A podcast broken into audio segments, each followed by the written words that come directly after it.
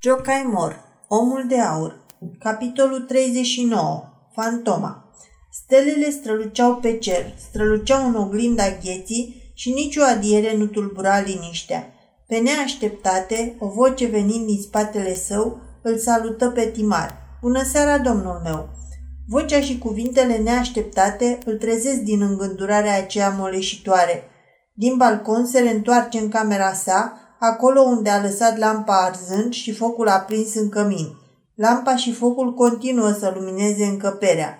În fața ușii, ce dă spre scara învăluită în lumina lămpii și a focului, stă o siluetă la a cărei vedere Timar înmărmurește. Nu recunoaște umbra ce a apărut în fața sa și totuși știe cine-i. E fantoma aceea groaznică din fața căreia fugise peste gheața Dunării atunci, în noaptea aceea geroasă, învăluită în ceața de nepătruns. E omul în uniformă de marinar.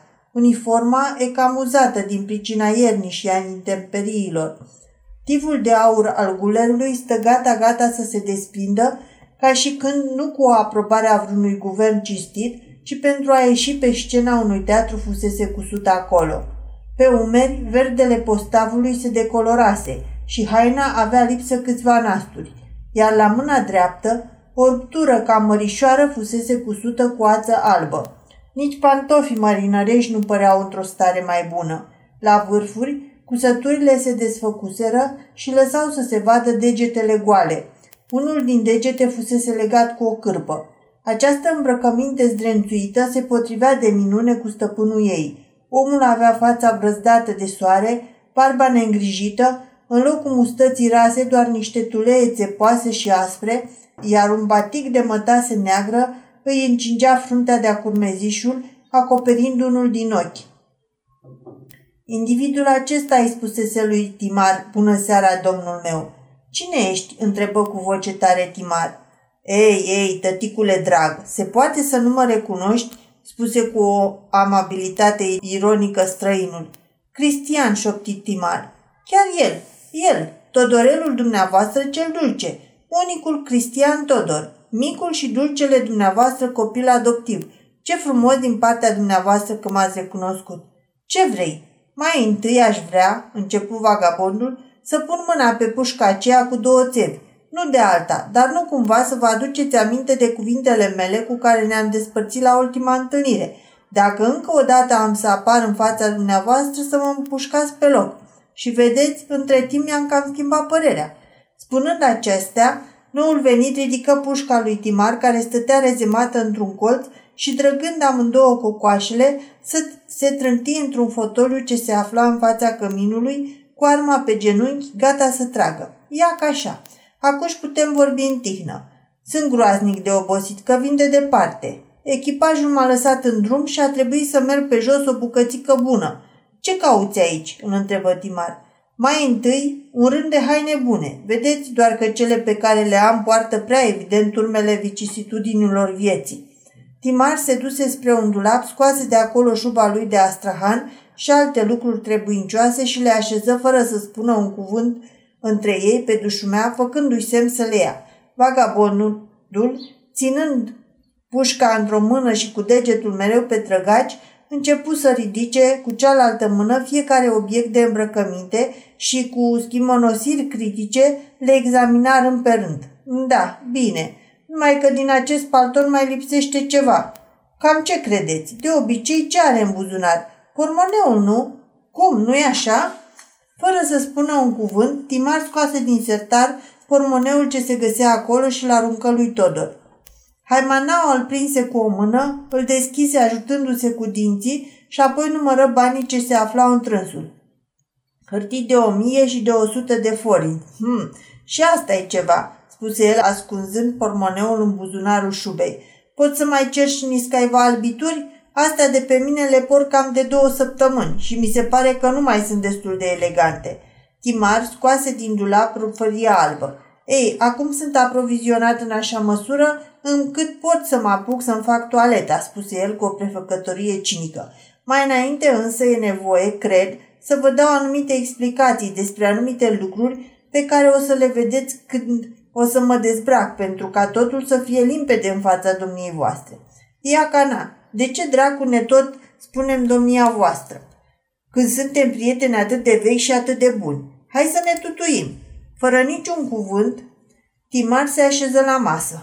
Ei, draga amice, începu vagabondul, potrivindu-și baticul legat pe frunte. Cred că ți-amintești, nu așa, că acum câțiva ani mai trimis în Brazilia. Așa e? Ei, ce moale eram pe vremea aia, moale ca un burete. Te-am socotit drept tatăl meu și ți-am făgăduit că din clipa aceea o să mă fac om de treabă. Tu însă nu mai trimis în Brazilia ca acolo să devin pasămite om cistit, ci pentru a nu mai sta în cale de partea asta la alta globului. Foarte înțelept ți-ai făcut socoteala, spunându-ți că, dacă un asemenea individ stricat, în care nu mai era niciun dram de bun simț, se cărăbănește acolo, în continentul ăla de unde în Europa a fost adus meninul femeiesc și acum și a fost inoculat pieilor albe, păi, fără îndoială că trebuie să-l ia dracu. Sau crapă, sau ajunge un pungaș, sau îl înghit valurile mării, sau îl ucide careva. Oricum va fi scos din circulație. Copleșit, Timar își ascunse obrazul în palme, neputând să-l privească în față și să-l contrazică. Triumfător, cu o ironie mușcătoare, aventurierul urmă. Ei, cum? nu e adevărat că mi-ați încredințat banii tăi cei mulți? Ce erau pentru mine gunoi? Contai că o să ciupesc din ei, că o să mă prind și o să mă bagi la gros. Și chiar așa cum ai vrut s-a și întâmplat. De câteva ori era să-ți fac pe plac și să crăp răpus de bolile acelea frumoase ce se pot culege în indii chiar din copaci. Cu toate astea mi-e și biruitor, spre marea ta bucurie. Într-o zi însă m-am așternut pe treabă, folosind toate puterile mele pentru a face față serviciului și am furat din casa firmei tale 10 milioane de reis.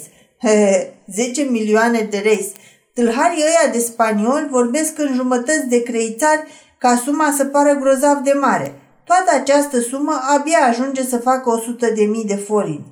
Ehe, când ai ști ce oi frumoși au femeile de acolo, nici nu ți s-ar părea mult. Alea nu vor să poarte altceva decât perle veritabile și stau de minune la gâtul lor. Dar cu asta s-a terminat de mult. Acum suntem acasă la noi și trebuie să ne mulțumim cu ceea ce avem. Dacă nu avem ananas, îți bun și cartofi. Șmecherul început de-a binelea să-și dezlege baierile inimii. Dar vezi, imbecilul tău de agent de dincolo, spaniolul ăla, a privit lucrurile din alt punct de vedere și m-a dat pe mâna justiției. M-a târât în fața unor judecători imbecili și netrebnici, ei m-au condamnat pentru această greșeală a tinereții la 15 ani de galere. Spune și tu, nu-i curată barbarie una ca asta?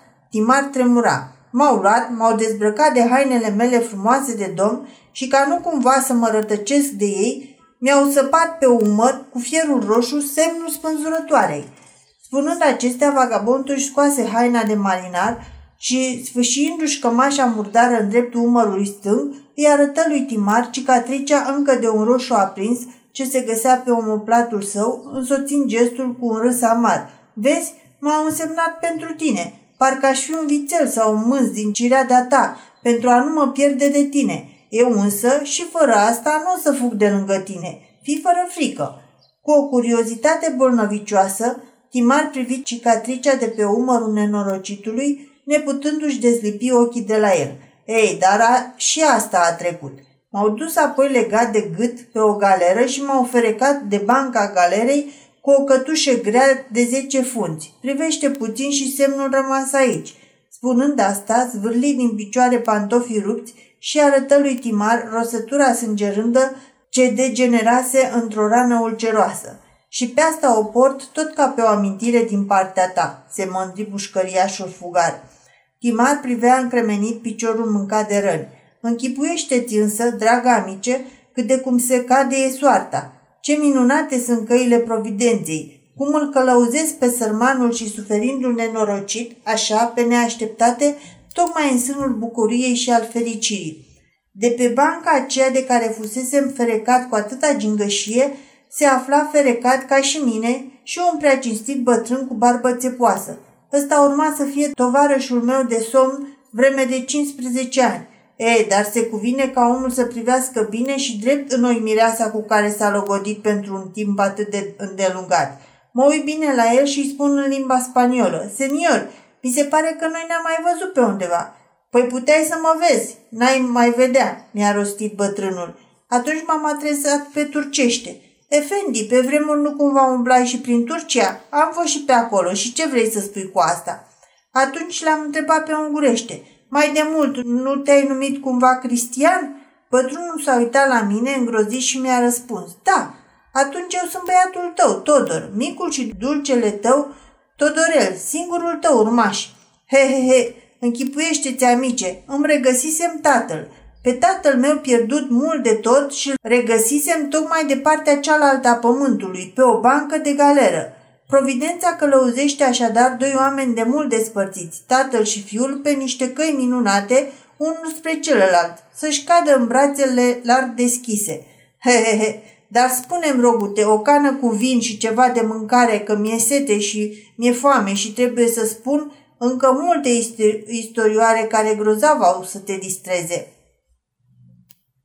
Timar îi îndeplini dorința dându-i șuncă, pâine și vin.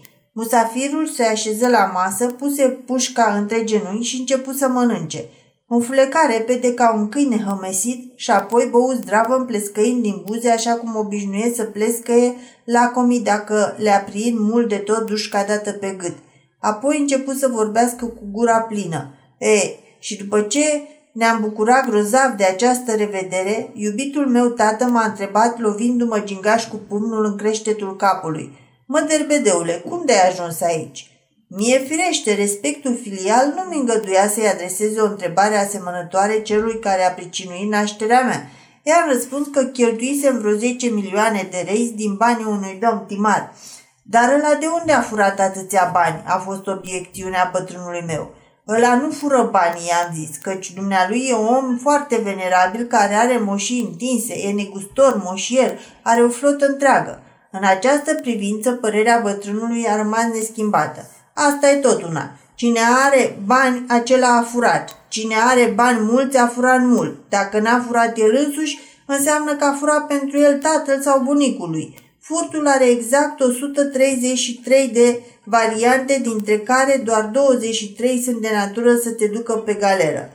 Văzând că nu pot să-l înduplec pe bătrânul meu, m-am dat bătut și nu l-am mai contrazis. Iată însă că a început el să mă întrebe. Dar cum te-am prins dracul să-l cunoști pe acest timar? Am apucat să înșir faptele. L-am cunoscut pe acest domn pe vremea când era abia un capitan sărac pe o corabie și își curăța singur cartofii pentru ciorbă în bucătăria vasului. Asta a fost într-o zi când, din porunca poliției turcești, trebuia să dau de urma unui pașă, iar pașa gonea spre Ungaria tocmai pe vasul lui Timar. Auzind aceste cuvinte, babacul meu și-a încrețit pielea capului. He, he, he, avea o piele atât de mobilă încât era tare nostim să-l privești când și-o mișca în toate părțile. Când își încrețea pielea, țepii părului tăiat scurt se ridicau drept în sus ca la maimuță. Cum se numește pașa ăla?" s-a răstit la mine bătrânul. Ali Ciorbaji. Ali Ciorbaji? a urat el înspăimântător lovindu-mă cât putu cu pumnul peste genunchi. Mă așteptam ca din cauza răspunsului meu să sară în mare. He, he, he, dar nu putea din pricina fiarelor cu care era ferecat. Nu cumva l-ai cunoscut și tu? Bătrânul a dat furios din cap, apoi și-a adunat pielea capului spre frunte și mi-a răspuns. Spune mai departe, ce s-a întâmplat cu Ali Ciorbagi? I-am povestit tot. L-am regăsit pe insula de lângă o gradina, atunci, trecând înaintea corăbiei, i-am tăiat calea și l-am așteptat la Panciova, gata să-l înhățăm. Corabia a sosit însă fără pașă. Pe drum, pașa a murit subit și pentru că pe mal nu li s-a dat voie nicăieri să-l îngroape, până la urmă l-au aruncat în apă. Toate astea Timar le-a dovedit cu acte. Și Timar era pe vremea aceea un om sărac, mă întrebă bătrânul, ca și mine. Iar acum zici că are milioane, din care am avut cinstea să cheltuie 10 milioane de rest. Ei, vezi, tâmpitule, că ți-am spus adevărul. A furat averea. De la cine a furat-o? De la Ali, Ali Ciorbagi. L-a asasinat pe pașe în timpul călătoriei și a pus mâna pe avere. Auzind astea am înghețat. Am pălit tocmai ca tine acum, dragă amice. Ia te uită. Mie nu mi-ar fi trăznit niciodată prin cap o asemenea idee, mi-am zis. Hei, ascultă-mă, am urmărit bătrânul și zicând asta și-a plecat capul pe genunchi. Parcă-l văd și acum, cum s-a chiorât la mine cu ochii lui de râs. Acum să-ți povestesc și eu ceva. L-am cunoscut pe Ali Ciorbagi. L-am cunoscut chiar foarte bine. Firește, și el era tot un tâlhar ca orice om care are bani mulți. Era hoțul cu numărul 122 și 123. Astea sunt numerele de ordine sub care sunt clasați guvernatorii și vistiernicii. În grija lui se aflau averile unui alt tâlhar, ale aceluia cu numărul 133, adică sultanul. Într-o zi am aflat că hoțul cu numărul 132, marele vizir, voia să-i facă de petrecanie vistiernicului, pentru ca să pună mâna pe ceea ce vistiernicul furase de aici și de colo. Ca și tine, făceam parte din poliția secretă turcă. Doar așa, numărul 10, speculant de căzut și vagabond. Ei bine, mi-a venit o idee grozavă. Dacă aș putea să avansez dintr-o dată la numărul 50, m-am dus la pașe și i-am destăinuit secretul, anume că el se află pe o listă unde sunt trecuți un grup de bogătași pe care miniștrii vor să-i spânzure ca pe niște complotiști și apoi să le înhațe frumos frumușel banii. Ce-mi dai dacă o să te scad împreună cu toată averea ta? Ali Ciorbagi mi-a răspuns că o să-mi dea un sfert din toată averea lui în clipa când ajungem la loc sigur. De, i-am spus, tare aș vrea să știu ce înseamnă cuvântul toată. Nu de alta, dar eu cu ochii legați nu mă tocmesc. Sunt vorba aia, tată de familie, am și eu un flăcău căruia vreau să-i asigur viitorul. He, bătrânul meu mi-a spus toate astea atât de serios că nici acum nu mă pot ține să nu râd. Ai un flăcău?" l-a întrebat pașa pe taică meu. Ei bine, dacă scap, o să-i dau pe singura mea fică și atunci toată averea mea o să rămână în familie. Chiar azi să-l trimiți la mine pe feciorul tău ca să-l cunosc și eu. Ei, drace, dacă aș fi știut atunci că fata aceea minunată, cu chipul alb și frumos, cu sprâncenele îmbinate, mi era hărăzită taman mie. Ai mai auzit una ca asta, amice? Pentru asemenea lucru trebuie însă să mai trag câteva înghițituri ca să-mi ui durerea. Îmi îngădui, nu așa, să golesc acest pahar în cistea domniei sale, în cistea cele mai frumoase femei.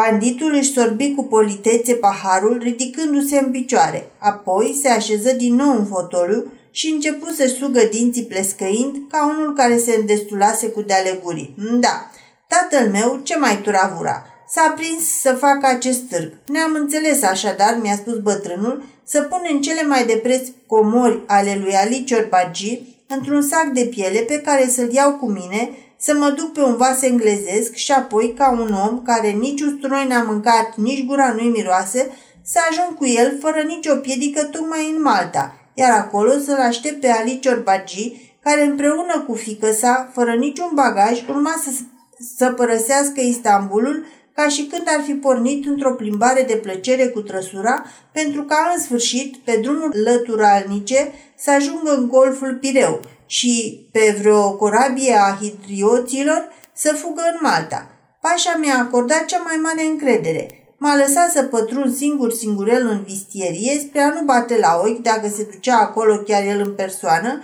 și m-a lăsat să aleg eu tot ce credeam că e mai de preț și să pun totul într-un săculeț. Și acum aș putea să înșir comorile pe care le-am ales cu mâna mea, camee scumpe, coliere de perle veritabile, inele și cercei, o cutiuță din agat plină cu diamante solitare. Nu puteai să ascult măcar una pentru tine?" l-am întrebat pe bătrân. Boule, s-a răstit el. De ce să fi furat din diamant? Să fiu hoțul numărul 18 când puteam să fur totul? Aha, ai fost bea deștept, bătrâne. Am fost pe dracu, am fost bou. Trebuia să fac așa cum spui tu, să fi vârât în buzunar măcar o singură piatră prețioasă, acel clenodium care îmi plăcea cel mai mult din toate, ori portretul nevestei lui Ciorbagi încadrat cu două rânduri de briliante. Chipul lui Timar se crispă auzind aceste cuvinte. Taina neștiută de nimeni ajunsese totuși în posesia unui om. Și din partea acelui om nu prea se aștepta îndurare. Tatăl meu și-a urmat povestirea. Am umplut sacul de piele și l-am dus pașei fără să dau nimănui de bănuit. Pașa a mai adăugat câteva fișicuri în care erau ludovici de aur. Apoi, cu ajutorul unui lacăt meșteșugit, a zăvorât totul, iar cele patru colțuri ale sacului le-a sigilat cu peceți de plumb. Pe urmă, m-a trimis să găsesc o litieră, ca în felul ăsta să mă pot face nevăzut cu săculetul de piele. N-a trecut un sfert de ceas că m-am și întors. Pașa mi-a încredințat apoi săculețul zăvorit cu lacătul acela din oțel englezesc și pecetluit cu cele patru peceți de plumb, iar eu l-am ascuns sub pelerină și pe portița din fundul grădinii m-am furișat până la litieră. În timp ce fugeam, pipăiam sacul și simțeam foarte bine că înăuntru se găseau cerceii, colierele, cutiuța de agat și fișicurile cu Ludovici. Peste un ceas mă aflam pe vasul englezesc, ancora a fost ridicată și am părăsit golful Cornul de Aur. Și nu te-ai gândit să mă iei cu tine în Malta, l-am mustrat eu cu dezamăgire filială pe bătrânul meu. Păi în cazul ăsta, cine ar fi luat-o de nevastă pe frumoasa fata a pașei? Fugi de aici, zăpăcitule, a strigat bătrânul. Ce nevoie aveam eu de tine sau de pașa cu frumoasa lui fată? Nici prin gând nu-mi trecea să vă aștept pe vreunul din voi la Malta. Din potrivă, cu banii ce îi primisem de la pașă, ca bani de drum, am plecat tocmai în America și am luat cu mine și săculețul de piele. Închipuiește-ți însă ce s-a întâmplat, blestematul. Când în sfârșit am ajuns într-un loc sigur, într-un loc unde nimeni, nici dracul nu mai putea să-mi dea de urmă, mi-am scos briceagul și am sfârtecat pinte cu săculețului de piele. Ce crezi că s-a revărsat din el? Nasturi de aramă, potcoave de fier ruginite. În locul cutiuții aceleia de agat pline cu diamante, se afla o călimară de lut, iar fișicurile cu ludovici de aur erau niște fișicuri cu bănuți de aramă, ca bănuții pe, cu care caporalii plătesc solda săptămânală soldaților. Tâlharul acela ticălos mă furase și pe mine. Așa ceva nu prevăzusem în cele 133 de rubrici ale clasificării mele. Bătrânul era furios și stătea gata-gata să plângă, să mă lasă înșelat în halul ăsta de un turc. În vreme ce eu umblam după litieră, tâlharul umflase un alt sac, a idoma cu celălalt, cu fel de fel de gunoaie și cu gunoaiele astea mă făcuse să plec în largul mării. Iar între timp, el a fugit cu comorile cele adevărate în altă parte, așa că s-a folosit pe gratis de secretul aflat de la mine. Iată însă că dreptatea nu-i numai pe pământ, ci și pe apă, deoarece banditul ăla mare și-a găsit nașul, un bandit și mai mare decât el, care l-a omorât și l-a jefuit pe timpul călătoriei. Și acest om extraordinar, jefuitorul de mâna întâi a tâlharului de mâna întâi, fugărit de tâlharul cel mare care jefuise un tâlhar mititel, ești tu, tu, omul de aur, Timar, Miha, Timar Mihali de Leveting, iubitul meu amic, spuse fugarul ridicându-se și înclinându-se în bătaie de joc. Timar nu-l contrazise. Și acum să vorbim pe Alton, urmă Cristian Todor, stând însă tot la trei pași unul de altul și gândindu-te mereu că țeava puștii mele îndreptate spre tine. Timar privi cu sânge rece spre găurile țevilor. Chiar îl, el încărcase pușca. Descoperirea pe care am făcut-o mi-a tăiat cât ai zice pește pofta de a mai sta la galeră, continuă aventurierul. Nu puteam nici mort să mă împac cu gândul ăsta. Ce drept are marele târhar să-l ferece în lanțuri de barca galerei pe cel mic. Unde? Gândeam dacă în estematele lui Ali Ciorbagi le-ar fi ciordit nu Timar Mihali, ci tatăl meu, e limpede că acum eu aș fi un bogat gentilom, fiind unicul majoresco și nici un câine nu m-ar lătra întrebând în ce fel am, au câștigat strămoșii mei averea aia imensă.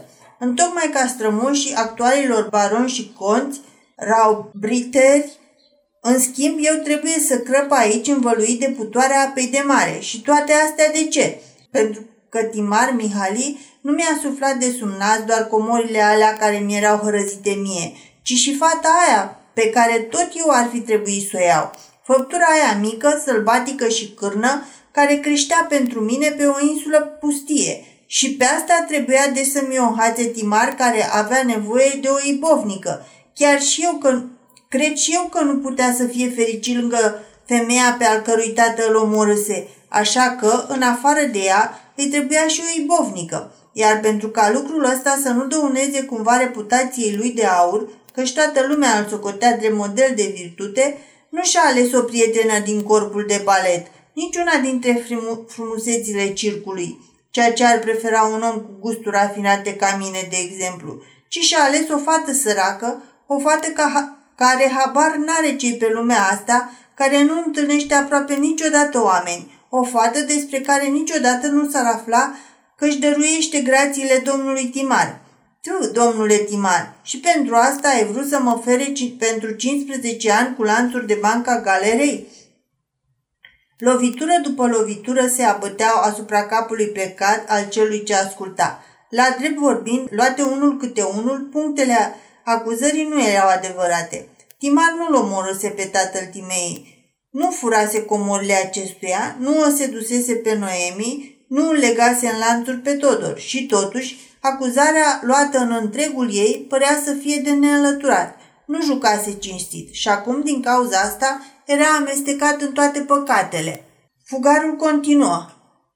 Pe când stăteam în golful Bara do Rio do Grande do Sul, pe galeră au izbucnit frigurile galbene și tata s-a îmbolnăvit. Se afla în agonie la doi pași de mine pe o bancă. Nu l-au dus de acolo. Asemenea lucru nu se obișnuiește. Robul de galeră trebuie să moară acolo unde e ferecat. Asemenea întâmplare nu mi-a căzut deloc bine. Frigurile îl zgâlțiau de mama focului și bătrânul înjura mereu. Iar pe deasupra îi clănțăneau și dinții. Bătrânul era de-a dreptul nesuferit cu înjurăturile lui. Înjura mereu de Sfânta Maria și îi zicea pe ungurește. De ce dracu nu înjura pe limba spaniolă, că ar fi sunat și mai frumos și l-ar fi înțeles și ceilalți tovarăși? Și de ce o înjura pe Madonna? Asta zău că nu puteam răbda. Doar sunt și destui sfinți bărbați, putea să-i înjure pe ăia. Să jignească însă o doamnă. Și cine? Un bărbat care a avut parte de o educație aleasă. Asta nu e o purtare demnă de un gentilom. Din cauza asta m-am supărat de-a binelea pe bătrân. Nu din pricină că îmi venea greu să-l văd cum trăgea la, să moară de friguri galbene acolo la doi pași de mine. Așa că ar fi putut să mă molipsească și oricum. A crăpat de friguri nu-i tocmai cel mai plăcut fel de a te duce dracului, ci din pricina înjurăturilor sale de-a drepturi ur- urâte. Așa că m-am hotărât să dispar de lângă el. Și cu toate că pe amândoi ne țineau legături atât de strânse, legături de familie, nici vorbă, aveam de gând să le rup. Am avut noroc să izbutesc înțelegându-mă cu alți trei tovarăși de-ai mei. Trebuia doar să așteptăm ca bătrânul să intre în agonia prevestitoare de moarte, deoarece mă amenința că, dacă încerc să o șterg de lângă el, o să-i strige pe paznici. Într-o noapte ne-am pilit lanțurile, iar pe paznicul care băgase de seamă că vrem să evadăm, l-am aruncat în apă mai înainte de a putea să scoată vreun sunet. Am dezlegat apoi o bărcuță și am pornit-o în larg. Valurile erau tare înalte și când am ajuns în apropierea malului, ne-au, ne-au dat barca peste cap. Unul dintre tovareșii mei nu știa să noate, așa că s-a necat repede. Celălalt știa, dar nu atât de bine ca rechinul care se luase după el. I-am auzit doar strigătul de moarte în clipa când îngerul mărilor, cu o mușcătură l-a împins în sus, scoțându-l din apă până la brâu. Eu am izbutit să not până la mar. Ori din asta poți să-ți dai seama că mai am ceva de făcut pe acest pământ. Amândoi, tu ca un bun, bun calvinist, eu ca un bun musulman, credem în predestinație. Nu mă mai gândeam la altceva decât să mă întorc în Europa. Vroiam să te văd. De acum înainte, tu mi-e singurul meu tată. Pe celălalt o fi mâncat de mult vreun rechin și cel puțin s-a asigurat că nu o să ajungă în iad, căci din pânte cu acestuia nici dracul nu o să-l poată scoate. Cum de am ajuns să am aceste straie marinărești și apoi tot felul de pașapoarte, bani de drum, adică tot ce mi-era necesar să traversez oceanul? Ei bine, asta o să-ți povestesc altă dată, la un pahar de vin, când o să avem răgaz. Mai întâi însă să aranjăm afacerile. Nu de alta, dar știi că noi doi avem o socoteală. Aventurierul își pipăi baticul de mătase legat peste ochiul stâng. Rana ce se cicatriza greu era pe semne o amintire tare neplăcută pentru dânsul. Nu era indicat să umble prea mult pe gerul acela. Așadar, am venit de-a dreptul la Comarom, acolo unde știam că ți-ai sediul oficial pentru a-ți face o vizită. Agenții tăi mi-au spus că încă n-ai sosit din străinătate. Prin ce punct al globului umblai, asta nu putea să-mi spună nimeni. Bine, aștept până sosește acasă și pentru că vremea să nu treacă degeaba, am început să merg pe la cafenele unde am făcut cunoștințe cu niște ofițeri care, datorită uniformei mele, mi-au oferit de îndată prietenia lor. Pe urmă, m-au dus și, m-am dus și la teatru. Acolo am dat cu ochii de acea doamnă splendidă și încântătoare, cu chipul acela alb de ala, ca alabastrul, cu privirea suferindă melancolică. Ghicești cumva de cine vorbesc? Alături de ea se afla totdeauna o altă frumoasă doamnă. Ah, ce mai ochi frumoși și plini de fulgere are! Un adevărat corsar în fustă. Ah, ce-aș mai vrea să fiu membrul unei bande de pirați a cărei căpetenie să fie ea și nu mi-ar păsa niciun pic dacă ne-ar fereca la oaltă așa vreo cinci ani pe o bancă de galeră. Ei, dar la dracu cu sentimentalismul. Să revenim la afacerile noastre. Am purces așadar să sondez terenul. Într-o zi am făcut ce am făcut și am stat în loje lângă îngerașul coii de drac. I-am făcut curte și zău cu o primea cu plăcere. Am rugat-o să-mi dea voie să-i fac o vizită. Atunci a făcut aluzie la stăpâna ei, spunând că pe dâns, de dânsa depinde totul. I-am vorbit atunci prea slăvind pe prea cinstita Madonă și m-am grăbit să-i spun că în Turcia am avut norocul să-i cunosc familia și că doamna seamănă leit cu maică sa. Cum? M-a întrebat domnișoara aceea frumoasă. Dumneavoastră ați cunoscut-o pe mama doamnei? Păi dânsa a murit pe când era foarte tânără. Nu i-am văzut decât portretul, i-am răspuns. La tăticul ei, care a fost un bun prieten al meu. Portretul înfățișa un chip aproape tot atât de palid, cu trăsături melancolice și era încadrat cu două rânduri de pliante care ar prețui vreo sută de mii de forinți. A, va să zic că și dumneavoastră ați văzut bijuteria aceea minunată, m-a întrebat domnișoara cea frumoasă. Mi-a arătat-o și mie stăpână atunci când a primit-o cadou de la domnul Levetin. Timar își încleștă pumnii cuprins de o furie neputincioasă. Aha, va să zic că venim de acasă, continuă aventurierul. Aventurierul întorcându-se și zâmbind cu cruzime spre omul pe care îl chinuia. Așadar, i-ai dat cadou ei, fiicei lui Ali Ciorbagi, taman bijuteria furată de la tatăl ei. E clar, deci, că și celelalte bijuterii au ajuns în mâinile tale de vreme ce erau în acela săculeț. Asta înseamnă că nu poți nega nimic. Deci acum avem același rang și dacă ne face plăcere, o să ne tutuim. Dacă ne face plăcere, o să ne spunem dumneavoastră. În niciun caz însă nu trebuie să ne jenăm să vorbim așa cum se cuvine rangului nostru. Timar stătea ca paralizat în fața omului acela, în mâinile căruia soarta îl dăduse legat. Nu era neapărat nevoie ca Dodor să țină arma îndreptată spre el. Timar nu avea putere nici să se ridice de pe scaun.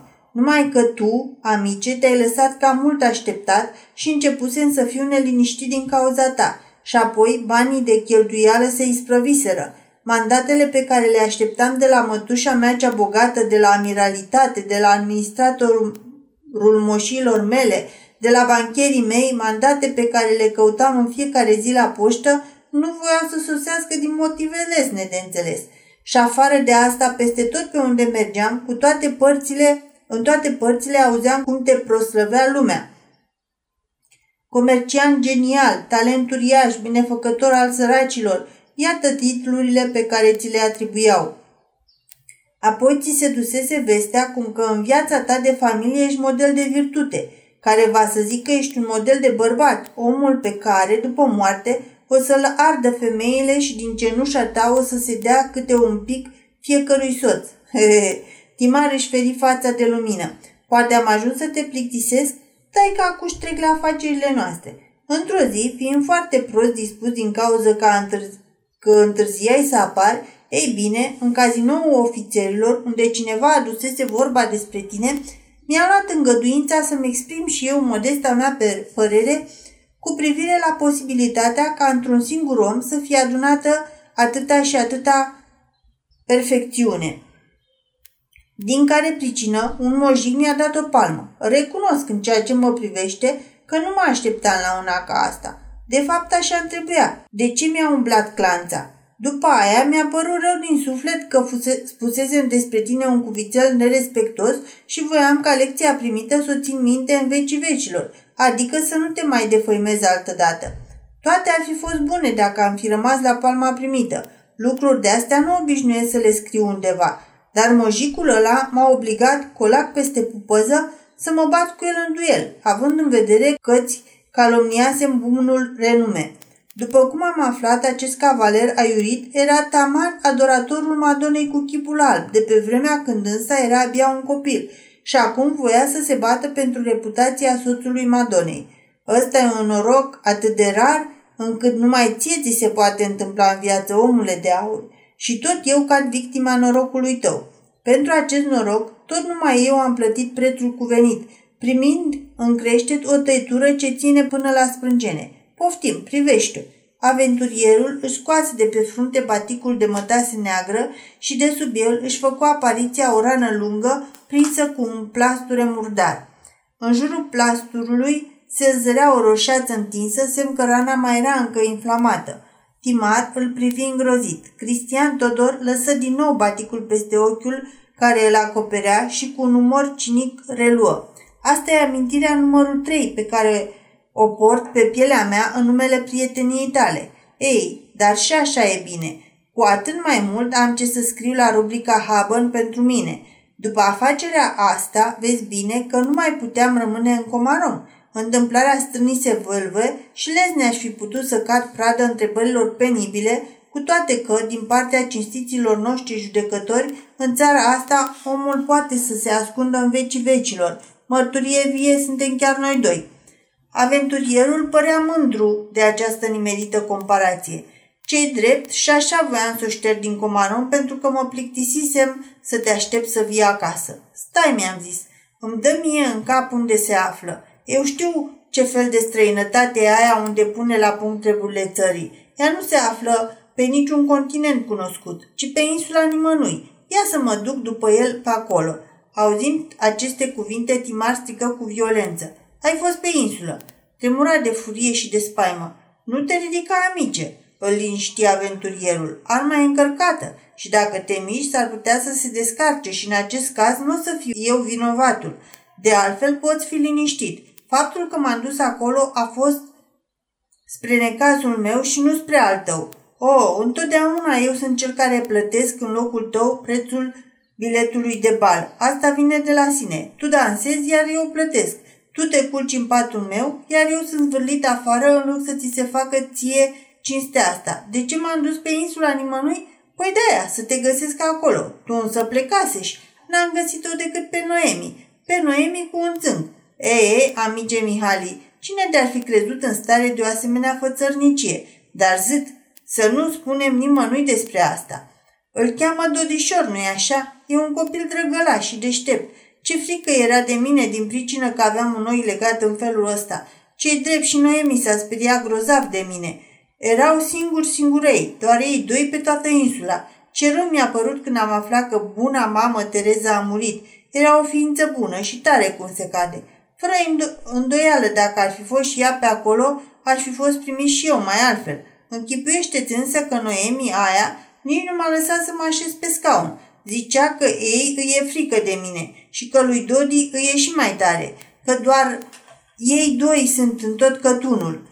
Păi tocmai de asta am venit eu. Am venit să fie cineva care să vă apere, să fie un bărbat în casă. Printre altele, fie vorba între noi, ce ai dat să bea fetei Ălia de s-a făcut atât de frumoasă? Ce drept s-a făcut o făptură atât de frumoasă că ți se scurg ochii după dânsa. N-am scăpat ocazia să-i spun de îndată acest lucru. Ei bine, s-a grăbit să se strâmbe în fel și chip. Atunci am vrut să glumesc. Am întrebat-o dacă se cuvine față de cu ei să facă niște ochi ca de muma pădurii. Îndată însă m-a făcut vagabon și m-a poftit să-mi iau tălpășița. Ea a răspuns că o să plec, dar că în cazul ăsta o să iau și pe ea cu mine și nu știu cum s-a făcut că am prins-o de mijloc. Ochii lui Dimar aruncau văpăi. Stai, rogute, liniștit, amișce. N-a fost spre necazul tău, ci spre al meu. Atunci fata asta mi-a căpit o palmă atât de zdravănă pe bietul meu obrăjor, încât a întrecut-o de două ori pe aia primită de la Maior. Dar pentru adevărul istoric trebuie să declar că mi-a dat-o pe celălalt obraz, nu pe ăla lovit de Maior. Așadar, simetria a fost restabilită. Chipul lui Timar nu putu să nu trădeze o licărire de bucurie. Mulțumesc, și de asta am avut parte. M-am supărat însă serios. Să mă bat cu femeile nu-mi stă în obicei. E îndeopște cunoscut că sunt un admirator fără margine al sexului slab. Doream însă răzbunare și satisfacție. Ei, o să-ți arăt că totuși o să vii cu mine în cazul că nu mă las să rămân aici. O să vii după, o să vii după asta. Zicând asta, l-a luat pe micul Dodi de mână și l-a întras după mine. Blestematule, strigă Timar. Nu, nu, nu, amice, Să vorbească doar unul. Acu și acu și-ți vine rândul și ție și atunci poți vorbi. Și încă mult de tot. Mai întâi însă ascultă până la capăt ce spun eu. Am greșit zicându-ți că eram doar ei doi în casă, deoarece erau trei. Blestematul ăla de dulău, Almira, era și ea acolo, culcat sub pat și în tot timpul se prefăcuse că nu mă vede.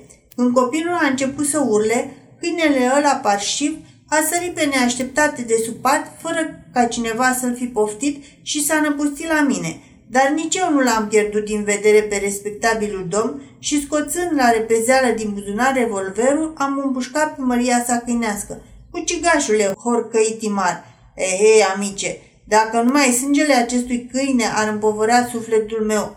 Netremnicul de dulău n-a vrut însă să moară îndată. Nici n-a luat în seamă glontele primit și mai furios a repezit la mine, m-a mușcat de braț, m-a trântit la pământ și după asta m-a ținut strâns încât nici nu mai puteam mișca sub el.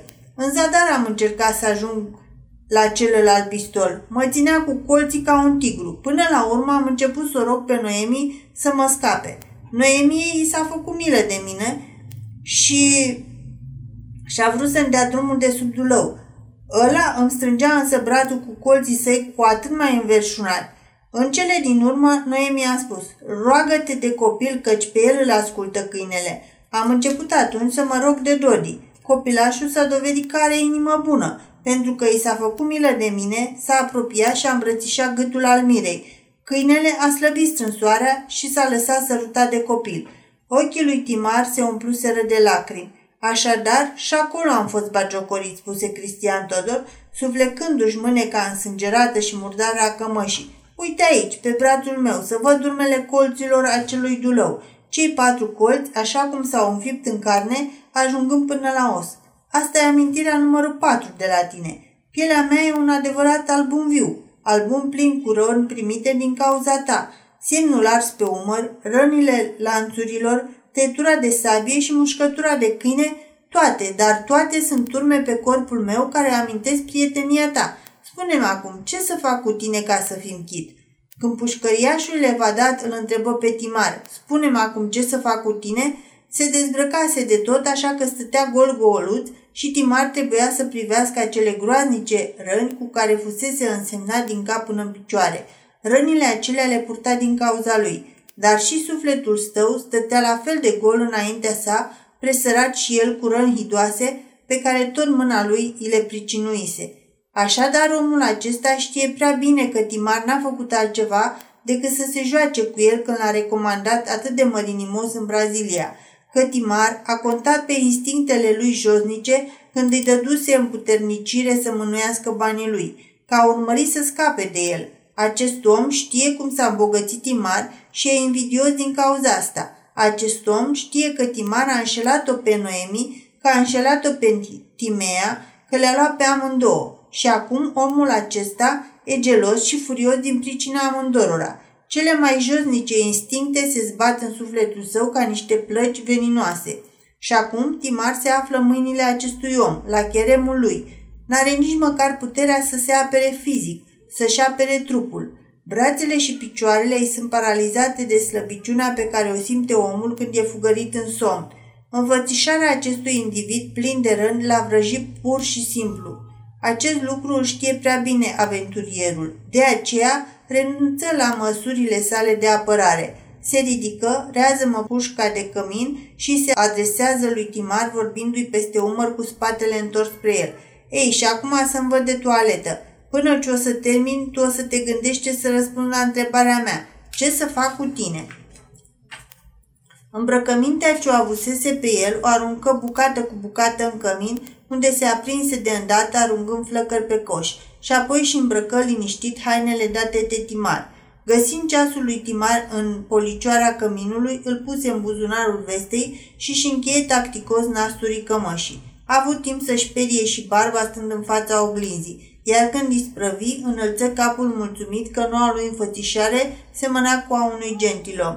Apoi, depărtându-și picioarele și încrucișindu-și brațele pe piept, se postă în fața căminului. Ei, prietene, camarade, ce zici?" Timar îl întrebă. Ce doriți dumneavoastră?" Aha, deci ai prins glas. Ar fi ciudat noi așa dacă a spune dinte pentru dinte, ochi pentru ochi. Du-te și tu acolo, prăjește și tu pe spate semnul spânzurătoarei, ferecă-te de banca galerei, lasă-te fugărit peste țări, ape și orașe de rechini, indieni, jaguari, șerpi cu clopoței și polițiști. Apoi fă așa ca să fii crestat la cap cu o sabie de către adoratorul soției tale, luptând în duel. Pe urmă, lasă-te să fii mușcat de braț de dulou ibovnicei tale și după asta să împărțim restul. Ei, vezi, eu nu sunt atât de crud. Nu o să-ți mai pomenesc de rănile mele. Osul de câine se vindecă repede.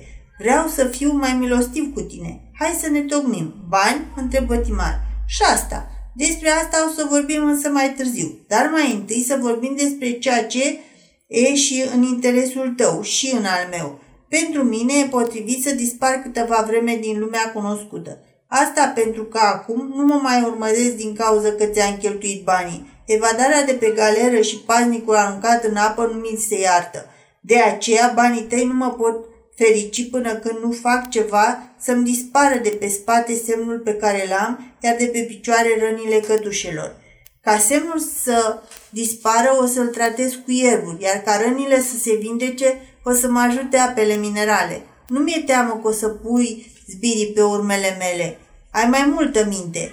Ba, sunt sigur că ai fi chiar bucuros să mă ascunzi, să mă ții la secret dacă m-ar căuta, iar dacă m-ar găsi la tine, ai spune că zruda ta cea mai apropiată. Te cunosc. Ești un om de aur. Nu prea mă încred însă în tovară și tovarășul de breazlă. Cu toată prietenia noastră s-ar putea întâmpla totuși ca într-o bună zi, uite așa, din întâmplare, cineva să mă altoiască la mir sau, pe drumul mare, niscaiva vagabonzi inimoși să-mi găurească pielea sau, cu vreun pahar de vin prietenesc, cineva să mă trimită acolo unde s-a dus Ali Giorbaji. Nu, dragă prietene, acum n-aș mai avea curajul să te rog să mai umbli încă o dată această cană, chiar dacă mai întâi ai bea tu din ea. O să am o grijă deosebită în privința persoanei mele. Deci, ce vă trebuie dumneavoastră? Dumneavoastră, nu-i așa? Tot nu vrei să ne tutim. Nu-ți convine tagma. ce îmi trebuie? Să întrebăm mai întâi ce-i trebuie venerabilului domn. Deci, venerabilului domn îi trebuie, nu-i așa, să păstreze tăcere privind toate secretele pe care le cunosc, nu? Ați fi în stare pentru asta să-mi asigurați o rentă de 100 de mii de franci francezi în bonuri de tezaur? Timar nu tu pe gânduri pentru a da răspunsul, da, aventurierul ruse. Numai că mie nu trebuie un sacrificiu atât de mare onorate, domn. Am spus, pare mi se că banii nu mă ajută deocamdată. Un om însemna ca mine, cu obiceiuri proaste pe care le am, poate fi prins oriunde și atunci la ce mi-ar folosi apanajul de 100 de mii de franci? Mie, cum spuneam, îmi trebuie liniște și o ascunzătoare și pentru multă vreme, iar acolo unde o să fiu, să duc o viață tihnită și fără griji. Ei, cum? Nu-ți cer ceva ieftin de tot? Terminați și spuneți ce vreți. Ei, bine, termin. Observ că stimatul domn a devenit nerăbdător. Poate ar fi timpul să ne ducem la culcare? Spunând aceste vorbe, aventurierul o din nou pușca în mână și așezându-se pe scaun, o ținu cu amândouă mâinile ca și cum, în orice clip, ar fi fost gata să tragă.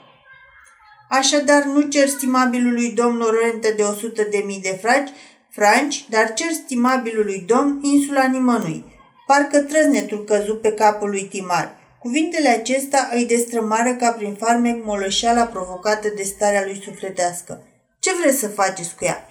În primul rând, să am un adăpost. Un adăpost unde niciun copoi cu miros fin, aparținând oricărui stat, să nu poată veni după mine. Firește că atâta timp cât o să stau pe acea insulă, timp care e de dorit atât pentru mine cât și pentru înălțimea voastră să fie cât mai lung, o să mă aprovizionați cu tot ceea ce îmi dorește inima, cu tot ce e scump și bun. Pretențiile acestea dezgustătoare începuseră să-l înfurie pe Timar. Nu mai fiți atât de neîndemânatic față de mine. Cereți-mi o sumă oricât de mare. Luați-o și plecați încotro veți vedea cu ochii. Folosiți-o după bunul plac. Insula asta însă nu vă dau. E o pretenție stupidă. Nu e pretenție stupidă, milostive domn. Vedeți, insula aia are un aer atât de grozav și sănătății mele șubrezite în America de Sud, iar prii de minune. Știu de la regretata și draga mamă Tereza că pe acolo cresc ierburi ce vindecă orice rană. În botanica lui Diozegii am citit că sunt ierburi care tămăduiesc și carnea ce fierbe nuală. Apoi, după multele emoții pe care le-am avut, simt nevoia să duc o viață liniștită și contemplativă. După viața de sibarit pe care am dus-o, acum vreau să gust din plăcerile rustice ale epocii de aur. Dați-mi excelență insula nimănui. Excelență, serenisime, cât de bajocoritor implora aventurierul stând cu arma încărcată în mâini. Ești nebun, spuse Timar enervat de ironiile lui și împingând scaunul într-o parte, se întoarse cu spatele spre Cristian Todor. Ah, nu mi întoarce spatele. Senior, excelență, milord, her, pan vecomonie, mein her, monseigneur, gospodine, efendi, în ce limbă preferați să dați ascultare jalbei unui pribeag? Ironiile acestea dezgustătoare nu erau în avantajul agresorului. Mișorau înrăurirea ce o avusese asupra lui Timar. Acesta începea să se dezmecicească din amorțeala care îl cuprinsese. Îi dădu un gând că avea de-a face cu un om înspăimântat, căruia, într-adevăr, îi era frică pentru puterea lui. Îi spuse supărat, terminați odată. N-am timp să pierd vremea cu dumneavoastră. Spuneți ce sumă vreți și o să și o veți căpăta.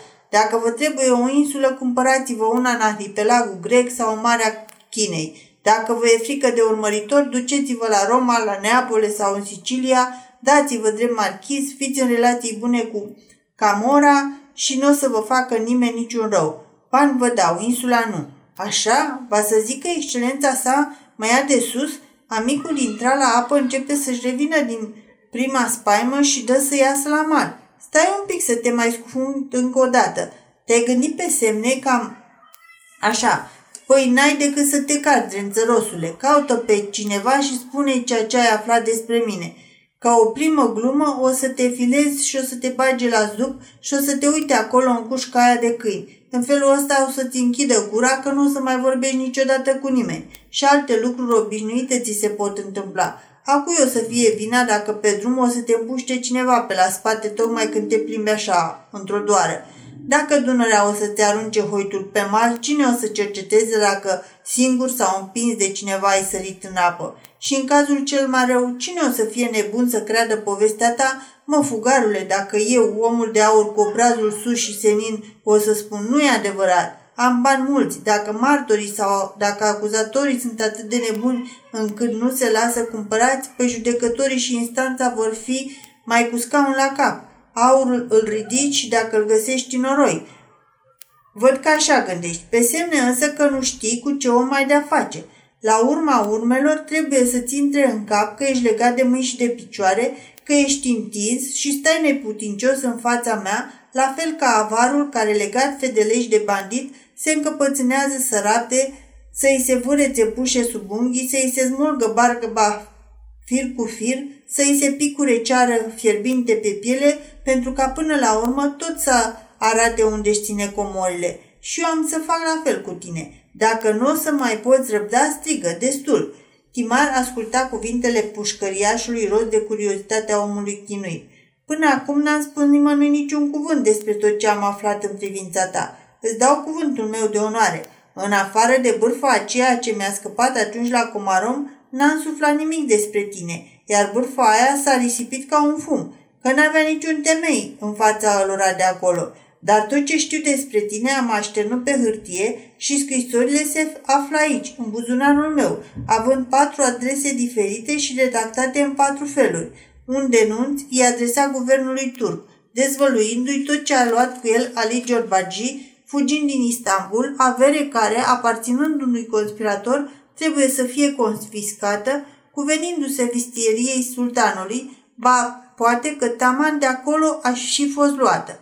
Arăt apoi unde se găsește și cum au ajuns în mâinile tale acele comori pe care le-am înșirat bucată cu bucată, așa cum mi le-ai descris taică meu. În cea de-a doua scrisoare te denunț guvernului de la, din Viena ca fiind ucigașul lui Ali Ciorbaci și jefuitorul comorilor acestuia. Nu uita că omul îmbogățit rapid are întotdeauna mulți dușmani. A treia scrisoare e adresată doamnei de Leveting, la Comaron. I-am scris și dânsei ceea ce ai făcut cu taicăsu, cum ai ajuns să pui mâna pe portretul mamei ei încadrat cu diamante și cum ai obținut și celelalte bijuterii pe care ei le-ai dăruit. Totodată însă, pentru dânsa a mai scris și altceva, ceva mai mult, anume unde îți petreci vremea când lipsești de acasă, tainicele plăceri oferite de insula nimănui, dragostea ta pentru cealaltă femeie, felul în care o înșeli. I-am scris despre Noemi și despre Dodi. Ei, să-ți mai bag și alte țepușe sub unghii? Pieptul lui Timar gâfâia neliniștit. Ei bine, dacă nu vorbești, să continuăm noi, spuse cu cruzime aventurierul. Cea de-a patra scrisoare este adresată Noemiei și în ea se află negru pe alb tot ceea ce dânsa încă nu știe despre tine, că aici, în lumea mare, ai o soție, că ești un mare domn, că ai necinstit-o și că niciodată nu vei putea să fii al ei, că o sacrifici numai și numai pentru plăcerile tale și că ești un răufăcător. Nici acum nu ceri îndurare? Atunci hai să luăm ceară fierbinte. Nu sunt atât de nebun încât să port aceste scrisori în buzunar, pentru că și pe astea, vreun bravo de-al tău, după ce m-ar altoi la mir pe întuneric, să mi le ia și să ți le aducă ție. De îndată ce o să răspunzi că nu te învoiești, o să spun la revedere, mă bucur că v-am văzut, am onoarea să vă salut și te las aici cu tot respectul. Dar plecând de aici, merg drept acolo, uite, vezi cele două turle? acolo e Tihani. Acolo stau niște călugări cinstiți. E un schid. O să depun la loc sigur și legal scrisorile și o să rog pe stareț ca în cazul ca peste o săptămână nu o să vin după aceste scrisori să le trimită la destinație. Prin urmare, degeaba mi-ai face de petrecanie. Scrisorile tot vor ajunge la destinație și atunci nu o să mai ai liniște în țara asta. Acasă nu o să poți merge pentru că, chiar dacă soția te-a iertat că i-ai ucis tatăl, nu te-ar ierta pentru Noemi. Tribunalul va începe cercetările și o să fii nevoit să te înfățișezi pentru a arăta originea misterioasei tale îmbogățiri. O să ți te îi intenteze proces și guvernul turc și guvernul austriac. Lumea o să vadă cine ești. Așa cum până azi ai fost omul de aur, de acum înainte o să fii omul de noroi și nu o să te poți refugia nici pe insula nimănui, căci acolo Noemi o să-ți închide ușa nas. Femeia aceasta e mândră și cât ai clipit, dragostea ei se va preface în ură. Nu, nu, nu o să-ți mai rămână altceva de făcut decât să dispari din lumea cunoscută în tocmai ca și mine, să stăgăduiești numele în tocmai ca mine, să te ascunzi, să te furicezi din oraș în oraș în tocmai ca mine și în tocmai ca mine să te temi de pașii ce se apropie de ușa ta. Ei bine, să plec sau să rămân? Rămâi, gemu chinuit Timar. Așa, o lași mai moale, spuse pușcăriașul. Atunci să ne așezăm încă o dată. Și să o luăm iarăși de la început. Va să zic că în primul rând o să-mi dai insula nimănui. Timar găsi un argument firav pe care vreau să-l folosească pentru a se apăra. Dar insula nimănui nu e a mea, ci a Noemiei. Foarte adevărat. Pretenția mea e totuși întemeiată. Insula e a Noemiei, iar Noemi e a ta. Ce vrei?" întrebă Timar privindul cuprins de ură. Ei, ei, nu te holba chiar așa. Ai uitat că ești legat? Să o luăm încet și pe rând. Lucrurile o să se aranjeze astfel. Tu o să scrii o scrisoare Noemiei, scrisoare pe care o să o duc chiar eu. Între timp, scârba aia de dihanie neagră o fi crăpat și o să pot umbla liniștit pe insulă. În scrisoare îți iei frumos rămas bun de la dânsa. Îi spui că nu poți lua de nevastă deoarece încă de mult o legătură familiară de nedesfăcut te ține legat, că ai de nevastă pe frumoasa Timea de care, fără îndoială că Noemi o să-și aducă aminte. Îi scrie însă că te-ai îngrijit cinstit de soarta ei, readucând de departe din altă lume pe logodnicul ei de altă dată, care e un om foarte cum se cade, tare drăguț și chipeci și care e gata să o ia de nevastă și acum, închinzând ochii asupra celor întâmplate că o să-i aprovizionezi cu toate bunătățile și de acum înainte și că le vei da binecuvântarea ta, dorindu-le să fie fericit. Ce? O vrei și pe Noemi? Ei, drăcie, nu cumva te-ai gândit că vreau să mă fac Robinson pe insula ta prăpădită? Am nevoie de cineva care să-mi înrucească viața în pustietatea aia. Pe unde am umblat, m-am săturat până în gât de femei cu oi negri și păr negru. Acum, văzând părul auriu al Noemiei și ochii ei albaștri, se nebundea binelea după ea. Apoi mi-a ars o palmă și m-a alungat. Trebuie de să mă răzbun. Există oare o răzbunare mai nobilă decât să întorc palma printr-un sărut? Vreau să fiu stăpânul zânei ăsteia întărădnice. Așa mi s-a năzărit și asta mi dorința în clipa de față. Și apoi tu cu ce drept refuz să mi-o dai? Nu sunt eu logornicul Noemi, cel care pot să o fac nevasta mea după buna, după lege, care pot să-i redau cinstea de vreme ce tu nu o poți lua de soție niciodată și nu faci decât să o nenorocești? Ah, omul acesta picura ceară fierbinte drept pe insula lui Timar. Cerem toată averea, îl rugă el cu lacrimi noi pe aventurier. Averea să o lăsăm pentru mai târziu. Mai are timp să vie la rând. Acum însă, întâi și întâi o vreau pe Noemi. Nimic altceva decât pe Noemi. Și nu pe Noemia ta, ci pe a mea o vreau. Timar își frângea mâinile pradă unui chin de nedescris. Ei, așadar scris scrisoarea aceea Noemiei sau plec la Tihani cu cele patru scrisori? Durerea îl făcut pe Timar să tremure. Ah, micuțule Dodi! Pugarul râse cu ironie nepăsătoare. O să-i fiu tată, o să-i fiu un tată foarte bun. Cât ai clipit, Timar țâșni de pe scaun ca un jaguar și dintr-un sat se aruncă asupra aventurierului, apoi, înainte ca acesta să se fi putut folosi de armă, îi prinse amândouă mâinile, îl zmuci odată înainte, apoi îl împinse pe spate, făcându-i vânt atât de tare, încât omul zbură prin ușa deschisă drept pe sală, unde rămase lungit. Se ridică și, clătinându-se încă din cauza saltului periculos pe care îl făcuse, se împiedică de prima treaptă, apoi horcăind și înjurând, se rostogoli din treaptă în dreaptă până la piciorul scării. Jos era întuneric și noaptea liniștită de nepătruns. Singurul om care în afară de ei doi se mai afla în conacul de iarnă era pivnicerul surd, iar uh, acesta dormea amețit de băutură. Timar ar fi putut să-l omoare pe omul acela. Îl avusese în mână, iar în mușchi simțise puteri pe care le au uneori nebunii. L-ar fi putut sugruma sau i-ar fi putut zdrobi capul cu patul puștii în cazul că nu voia să risipească un plumb prea prețios pentru un om ca Todor. Dar Timar nu ucide. Nu-l ucide pe ucigașul său ca să-și apere pielea.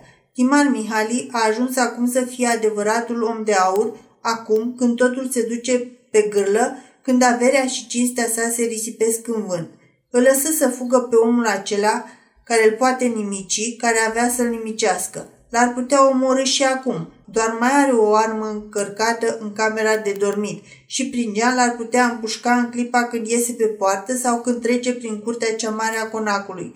Cine l-ar fi tras la răspundere pentru uciderea unui vagabond, a unui condamnat la galeră evadat? Poate ar primi chiar un premiu din partea guvernului brazilian, dar Timar nu-l omoară pe omul acela.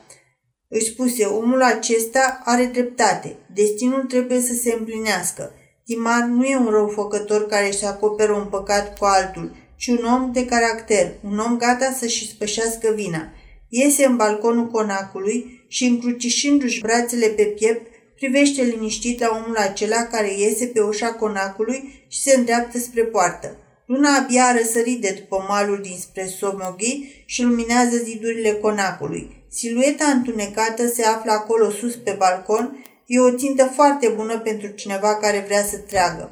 Cristian Todor trece pe sub balcon și își ridică fața spre dânsul. Din cauza căzăturii, cicatricea de pe frunte i s-a deschis și fața este plină de sânge.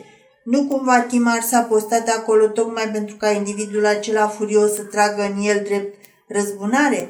Omul se oprește însă în fața sa și începe să spună cuvinte fără glas, întocmai ca Atali, ce bine s-ar potrivi cei doi. Vorbește prin gesturi. Din cauza căzăturii merge șchiopătând.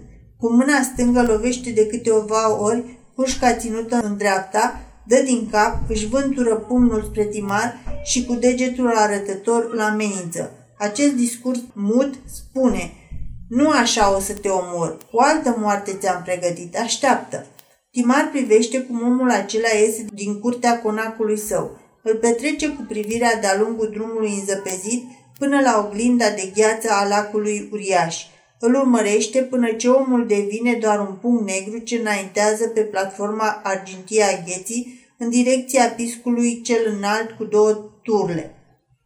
Nici nu dă seama de viforul ce se apropie dinspre munții Zalei. În regiunea lacului Balaton, când văzduhul e foarte liniștit, izbucnește adeseori, fără niciun semn provestitor, uraganul acela ciudat. În clipa când aud copacii fornind în depărtare, pescarii nu mai au vreme să se reîntoarcă pe mal dinspre Zola. Vântul ridică valuri și bărcile sunt râte în largul lacului Palaton și aruncate pe malul celălalt. Și deseori, peste o jumătate de ceas, furtuna s-a și potolit. Mireasa vântului a avut doar chef să se zbenguiască puțin. După asta, totul se liniștește din nou. Viforul ce gonea dinspre munți mâna din urmă un nor de zăpadă. Din el se repezeau cristale de nea ascuțite ca niște ace. Norul nu era atât de mare, așa încât acoperea doar jumătate din priveliștea aceea grandioasă, învăluind în beznă doar Tihaniul, cu peninsula sa stâncoasă și cu biserica eposomorâtă, în timp ce malul argilos dinspre răsărit strălucea încă în bătaia razelor lunei. Urlând înspăimântător, bifornița trecu peste trupurile uriașe ale bătrânilor copaci din Valea Araci. Moriștile vechiului castel de vară scârțiau ca și când stafii condamnate să rătăcească mereu, ar fi plâns din pricină cine știe căror păcate pământești, iar când vântul puternic se repezi peste gheața Balatonului, peste blocurile de gheață puse pe muchie, se auziră sunete melodioase venite parcă din altă lume, așa încât ți se părea că și vezi fantomele ce plângeau fugărindu-se și țipând în zbor. Din când în când se auzea câte un urlet furios. Era oare urletul fantomei care le fugărea pe celelalte? În mijlocul acestei înspăimântătoare muzici nocturne, lui Timar îi se pare că de departe răzbate un urlet cumplit care se aude chiar și prin vâjitul vântului. Doar buzele omenești sunt în stare să scoată un urlet ca acesta. Deznădejde, strigă de ajutor, glas ce blestemă pe Dumnezeu, ce răscolește bezna nopților care îi face să tresară din somn pe cei ce dorm, strigăt în stare să zgudie și stelele. Peste câteva clipe îi se pare că strigătul răzbate din nou, dar mult mai scurt, mai încet și apoi nu se mai aude decât muzica diforniței. Curând și aceasta se stinge. Uraganul a trecut doar în fugă peste Balaton. A fugărit doar norul acela singuratic. Copacii văi din Araci nu mai vâjie și șuieratul vântului de-a lungul platformei și blocurilor de gheață se pierde în depărtare într-o armonie sinistră. Cerul se înseninează și totul se liniștește. Totul s-a liniștit și în inima lui Timar. Sfârșitul e aproape. Nu mai are încotro să meargă. Nici înainte, nici înapoi. A fugit atâta timp cât a mai putut fugi. Acum se află chiar pe marginea prăpastiei, prăpastie care dincolo n-are mal.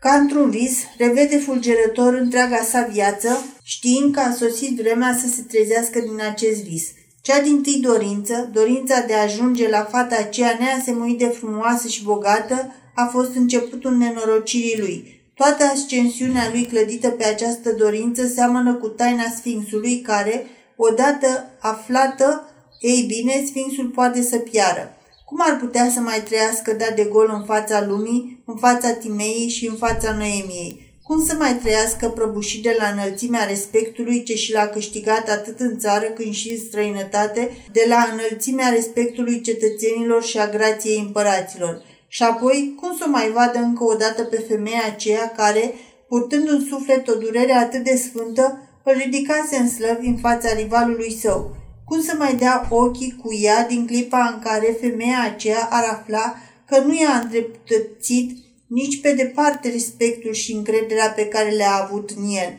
că toată viața lui a fost o minciună. Și cum să se mai înfățișeze Noemiei după ce dânsa ar afla că-i soțul Timei? Cum să-l mai ia pe, vreodată în brațe pe Dodi? Nu, nic- nicăieri în lume nu se află un colțișor unde să se ascundă. Chiar așa cum a spus acel om, întocmai că el trebuie să fugă din lumea cunoscută, să-și numele întocmai ca el – și tocmai ca el să se ascundă să se, și să pribegească din oraș în oraș, să dea ocol pământului. Dar Timar cunoștea un alt loc, Luna, planeta aceea înghețată. Cum spunea Noemi, acolo se duc să locuiască cei care și-au lepădat cu voia lor trupul de lut, cei cărora nu le mai trebuie nimic. Se duc acolo unde e neantul, iar dacă omul acela se va duce pe insula nimănui, și va împinge la disperare cu insistențele lui necurmate pe femeia aceea rămasă singură, atunci fără îndoială că și Noemi îl va urma acolo, pe planeta aceea înghețată.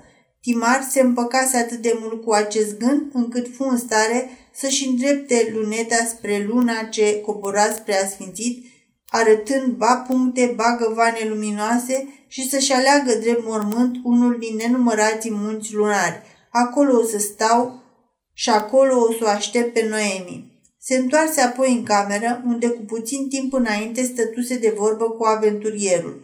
Căminul mai păstra rămășițe din veșmintele arse ale omului acela, iar desenul de pe stofă se mai putea vedea chiar și în cenușe. Timar puse câțiva butuși pe foc pentru a face să dispară orice urmă. Își luă apoi pelerina pe umer și ieși din casă îndreptându-se spre lacul Balaton.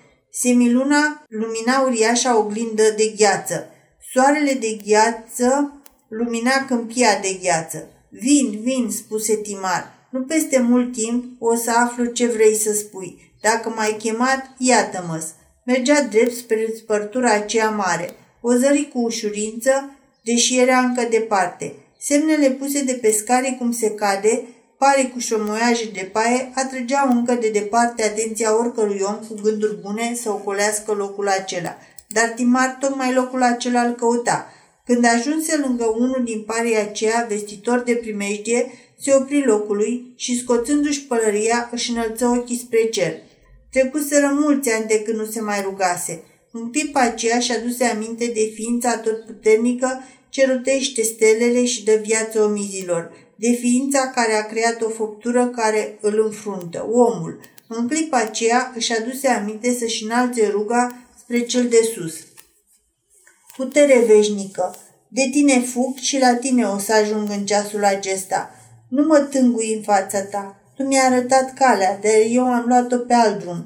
Tu mi-ai arătat vrerea ta, dar eu am vrut altceva. Și acum iată că am ajuns aici. Trec în cealaltă lume, supunându-mă orbește voinței tale. Sufletul meu va fi rece și va ști să rab de acolo. Îi spășesc pentru că am adus durere tuturor celor care m-au iubit și pe care i-am iubit. Ia-i sub ocrotirea ta dreptate veșnică. Eu sunt păcătosul, eu să pierd, eu să fiu pedepsit.